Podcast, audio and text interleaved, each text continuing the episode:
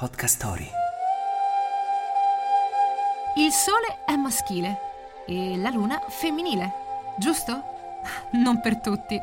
In Giappone il sole è donna. Mythballs. Pillole di miti da tutto il mondo.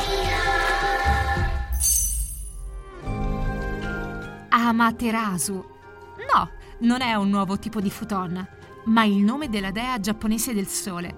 Per lo shintoismo, lei è la fonte della vita e del nutrimento. Ma un giorno, oltraggiata da suo fratello Susanoo, la dea si rinchiuse in una grotta e minacciò di non uscirne mai più. E senza la luce del sole, il mondo precipitò nelle tenebre. Gli altri dei cercarono in ogni modo di convincere Amaterasu a venir fuori.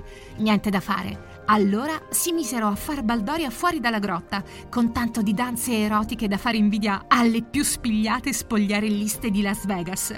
Incuriosita, Amaterasu si affacciò per sbirciare e bam!